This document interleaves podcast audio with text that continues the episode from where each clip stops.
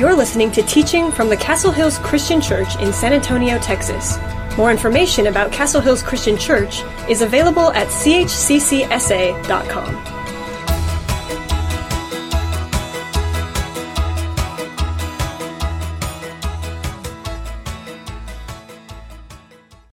I am a film buff. I love movies. Um, I have a couple guys here that I go with on a pretty regular basis, and we're like, we're opening night kind of people. Um, it used to be that they would have 1201 showings. So, like on opening day, midnight, one minute, and I was in line. I was there. I was that guy. Luckily, the film industry has changed as I've aged because I don't know if I could handle the, the midnight showings. I went to a, a late showing for a movie earlier this week, and I had to get a cup of coffee just to stay up for it. It was like the 11 showing, so not even like the 1201. But I am a film junkie, and I love movies. So much so that I had a really hard time deciding what movie to speak about this morning. So if you don't like the one I chose, I didn't choose it. I actually let the teenagers do that for me. I gave them a list of like six, and this is the one they voted for. So this morning, as we wrap up our At the Movie series, we're actually going to be talking about the movie Avengers Infinity War. If you haven't seen this movie, it was huge this summer this summer is maybe a stretch. It started early in the spring. It's a summer blockbuster, but they moved the, the release date up really early. And so far, worldwide, Avengers has made $2 billion.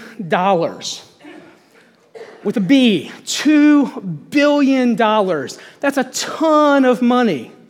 That's a whole lot of money. That pushes it uh, into the top five money making films of all time it is a huge success for Disney and the Marvel Cinematic Universe. And I don't know about you, but I, I, love these Marvel movies, these superhero movies. They're exciting, they're big, they're fun, they're bright. Uh, we get to see some characters that were some of my childhood favorites on screen for the first time. And I remember if you had told 10 year old me that we'd be seeing an Avengers movie that would actually look good and would be awesome and we'd actually get to experience what it was like, I would have told you you were crazy because there was no way that they could have pulled off something this amazing.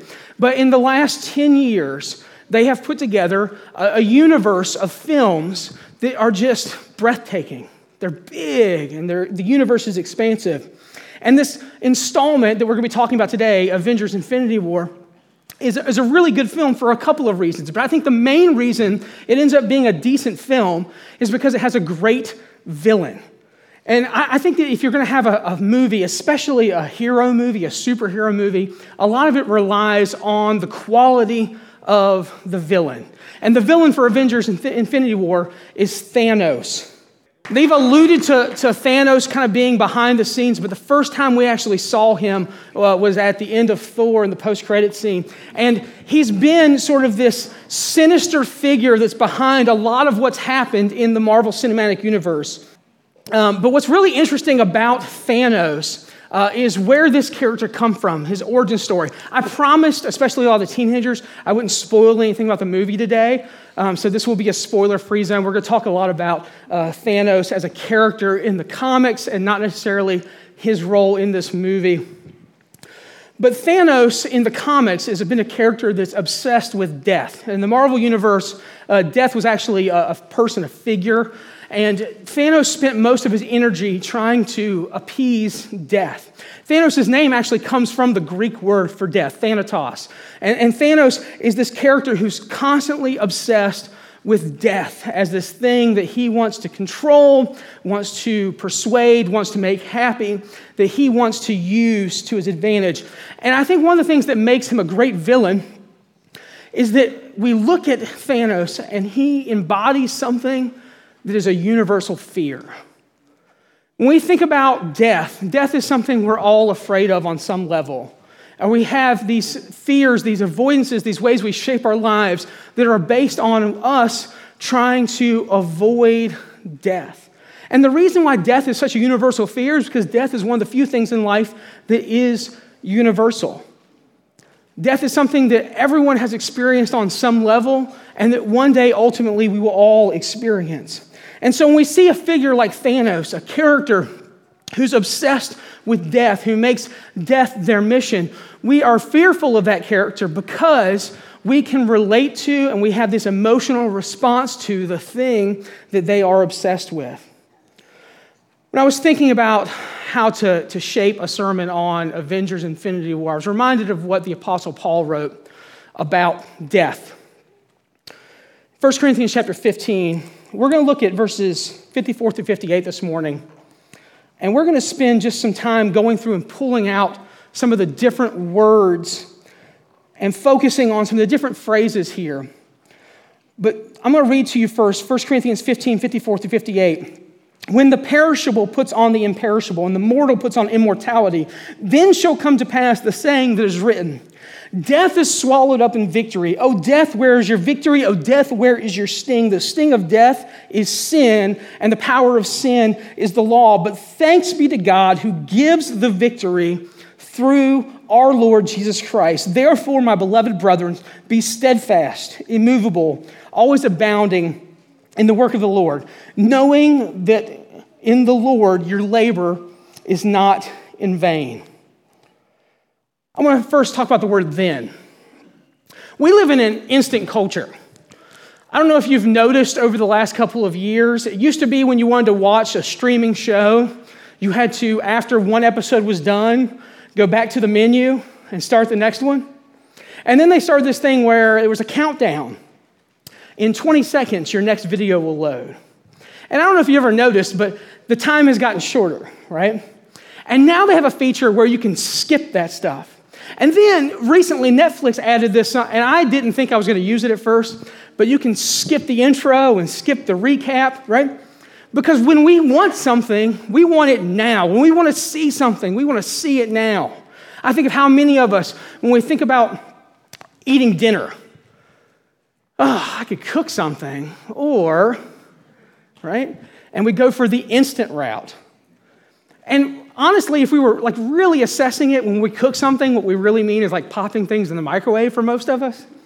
But that's not even instant enough for us anymore. We live in an instant culture where we want instant gratification, but some things are worth waiting for. Fresh baked cookies. I don't know if you've ever had to wait for fresh baked cookies, but it's worth the wait. There's nothing better in life than the smell that starts to fill the house, the gooey center when they're still warm. And, and, you know, there's that perfect moment where they've been out of the oven just long enough that they won't obliterate your mouth, but they're still hot and gooey and running all over the place. The fresh baked cookie is worth the wait. But one of the things that I think helps with the wait is the, the taste you get beforehand. Maybe, I know sometimes in, in our culture we're a little afraid of eating raw cookie dough anymore. It, you're missing out. I still remember whenever my mom would start the, the process of making fresh baked chocolate chip cookies, you would get a taste. Just enough sugar and chocolate to get like the, the taste buds going, get you excited about what was coming so the anticipation would build. You knew that something was great. And it was enough to just hold you over so that you could actually survive. When we look at the idea of these things that Paul is promising in 1 Corinthians 15, he talks about the then. These aren't things that necessarily are fully experienced now. Earlier in the chapter, if you were looking at verses 20 through 33, uh, 23, he talks about this idea of the first fruits. In the Old Testament, the first fruits was an offering that the Jewish people would offer. When the first of their crops would come in, they would make a sacrifice from that. And it was anticipation that God was going to continue to bless them with more crops. And he says, Paul says here in 1 Corinthians 15, that Jesus' resurrection and what it does for the Christian life is like the first fruits offering. We get a taste of it, but we know that there's more coming. He goes on to talk about the planting of a seed in verses 35 through 44. And the planting of a seed, if you've ever gardened, you know you put a, a, kernel in the ground, you water it, you tend to it, and you anticipate that something productive, something life giving, something beautiful is going to come in the future because you have this seed that you've nurtured and watered and cared for. There's just this kernel of something, of potential of what's to come. And we, we find out here in 1 Corinthians 15 that the resurrection of Jesus is those things for us. It's the taste of raw cookie dough. It's the first fruits offering. It's the seed, the anticipation, knowing that some things are worth waiting for. That there's a then coming when something amazing is going to be fully realized. But now we have just a glimpse of it. The second word I want to look at this morning is victory. Victory. If you look at verses 54 through 55 and then in 57, we see this word occurring here. When the perishable puts on the imperishable and the mortal puts on immortality, then shall come to pass the saying that is written Death is swallowed up in victory. O death, where is your victory? O death, where is your sting? Verse 57 But thanks be to God who gives us the victory through our Lord Jesus Christ. The word for victory here is an interesting word. Uh, it's the word where the, the name Nike comes from. It's Nikos, and it sometimes means to be utterly vanquished. I don't know if you've ever experienced defeat, like on a grand scale. I was at CIY with the teens the other week, and uh, one of the things that they do at CIY is they have these tournaments that you can sign up for, these different events. And they're usually pretty fun, fairly casual, and you'll usually have a team or two who's really serious about the sport. So, like three on three basketball, there's the one team with all the tall kids, and they, you know, and they go in and win the tournament, but everyone else just kind of has fun. Dodgeball, we entered two teams into the dodgeball tournament. But there was one tournament that our youth group decided to sign up for this year that we'd never done before. It was Ultimate Frisbee. And when I think about Ultimate Frisbee, I think like, that's a casual sport that we could just walk out and play and have a good time. So I was like, yeah, guys, let's go. I'll, I'll even play with you. We'll go have fun. We'll play some Ultimate Frisbee. So we walk onto the field, and there was some confusion about the schedule, so we were a few minutes late. And we had to come out and just go on to the field. And I look at the other side at our opponents, and it's a group of grown men. I mean, beards, mustaches, testosterone, these guys had worked out and prepared for ultimate frisbee like it was the Olympics. It was, it was serious, I knew it was serious at this point. Um, we, we kicked off, we tossed the frisbee, and I, I ran down the field. and all of a sudden, there's this like 22 year old guy, and he's just like, he's on me. I'm wearing him like he's just on me. And I was like, hey man, you're too young and too athletic to be guarding me. And this is what he whispered to me I'm sorry, I'm not the captain, you're my assignment. And I was like, I was not prepared for this.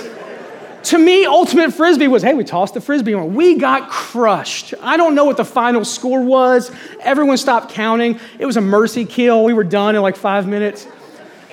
When we walked off the field, I knew what utter defeat felt like. I knew what it felt like to be vanquished. If you've seen the movie Avengers Infinity War, you know that the movie is about heroes facing what seems like inevitable defeat at the hands of a character who is bent on their death and destruction. It's about them facing this sort of unstoppable force, grown men playing ultimate frisbee. But what's beautiful about what Paul says here about death about the figure of death is that death has been swallowed up by victory. That this villain, this universal villain who's out for destruction, has been swallowed up by victory. Third word I want to look at this morning is the word gives. There's probably nothing more beautiful in life than a gift. And we can all think about gifts that we've been given. When I think about um, gifts in the Marvel Cinematic Universe, I can th- start thinking about different characters uh, and where their superpowers come from. Uh, there's a lot of different sources for superpowers in the Marvel Cinematic Universe. We're just going to compare two. Uh, the first one is Iron Man.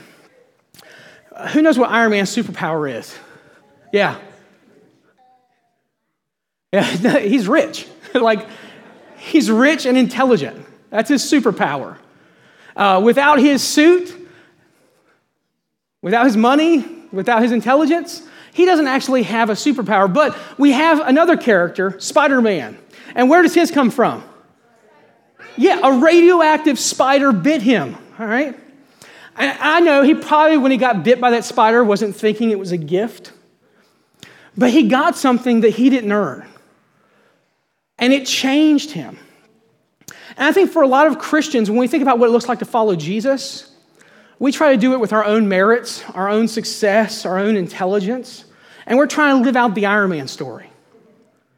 And I think the Christian story is the Spider Man story. The Christian story is the story of God coming in and doing something transformative in our lives that we are incapable of doing ourselves. It is the radioactive spider biting us and creating in us something beautiful and big and powerful. When we read here in 1 Corinthians 15, when it talks about this idea of gives, verse 57 But thanks be to God who gives us the victory through our Lord Jesus Christ. Notice there where this victory comes from. It's not through our own efforts, through our own merits, because we're so awesome or intelligent or because we have all of the right resources. No, it's through Jesus Christ. It's a gift, it is not earned, it is something that is bestowed upon us. The fourth word I want to look at this morning is the word be, B E. Verse 58 says this. Therefore, my beloved brothers, be steadfast and immovable, always abounding in the work of the Lord. We are called to be certain characteristics, certain temperaments, certain personality types. And specifically here, Paul says that in response to the victory we've been given through Jesus, we are to be steadfast and immovable. Steadfast and immovable. Think about the person you know in life who's consistent. They're the same person, whether they're at church on Sunday morning, or they're at work, or they're at home with their kids, or they're out in the community, or they're by themselves on the lake fishing and no one's around. They're consistent, they're steadfast, they're immovable. Jesus said to let your yes be yes and your no be no. There's this idea that Christians, Christ followers, are supposed to be people who are consistent, we're honest, and we're people of integrity. And here, what Paul says is in response to the victory that's been given to us in Jesus, we are supposed to be consistent. We're supposed to be steadfast and immovable. And who we are drives what we do, not the other way around. We do the work of the Lord not because we're guilted into it, not because we feel obligated to it, not even because we're so awesome at it, but we do the work of the Lord because of who God has made us to be. God has made us to be steadfast and immovable. Therefore, we are able to do the work of the Lord. I like the way the message translates the last half of this verse. It says this Throw yourself into the work of the Master, confident that nothing you do for him is a waste of your time or effort. Throw yourself into the work of the master. Why? Because you want to earn something? No. You've already been given the victory.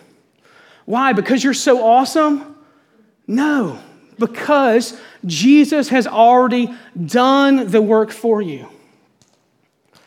Jesus accomplished through the resurrection what we were never able to accomplish. He conquered death. The villain, Thanos, who's out to destroy the universe, who wants death and destruction, who was just seeking the kind of power that can wipe us all out. That villain has no power over yours and my life. And as a result, as a result of what God has already begun to do in us and will complete later on, as a result of the victory that is ours in Jesus, as a result of what God has gifted us, as a result of what God has called us to be, we can do the work of the Lord. And we can throw ourselves wholeheartedly into it. I've done work reluctantly. Anyone else? There's been times where there's a task in front of me and I do it, but man, I really don't want to. And we know what the results that look like. But because of what God has done in our lives, because of the victory God has provided us, we can confidently throw our whole selves into God's work.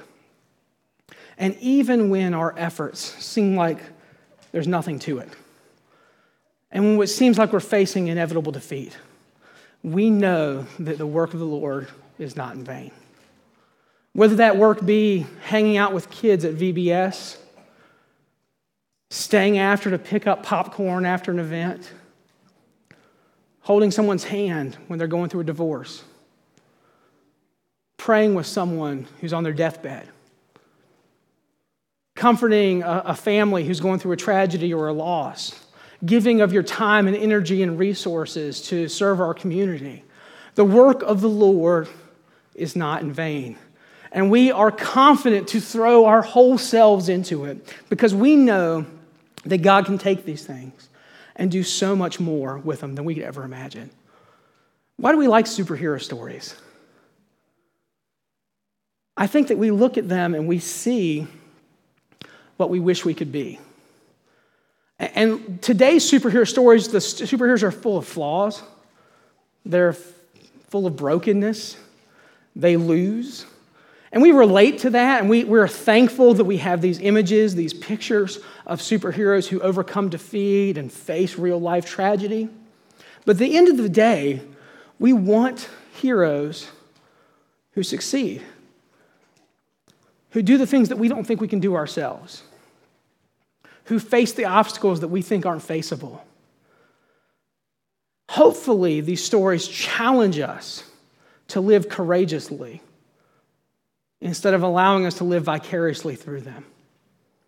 Because God is calling his people to confidently throw themselves into the work of the Master. I think of it like this Christians are supposed to live like you've already won, even when you feel like you're losing. We're supposed to f- live like we've already won because we know that Jesus has given us the victory that we can never have for ourselves. I don't know what obstacle you're facing in life. I don't know what villains are in your path, but I do know that Jesus has already conquered them and that he's calling us to join in the work that he's already doing.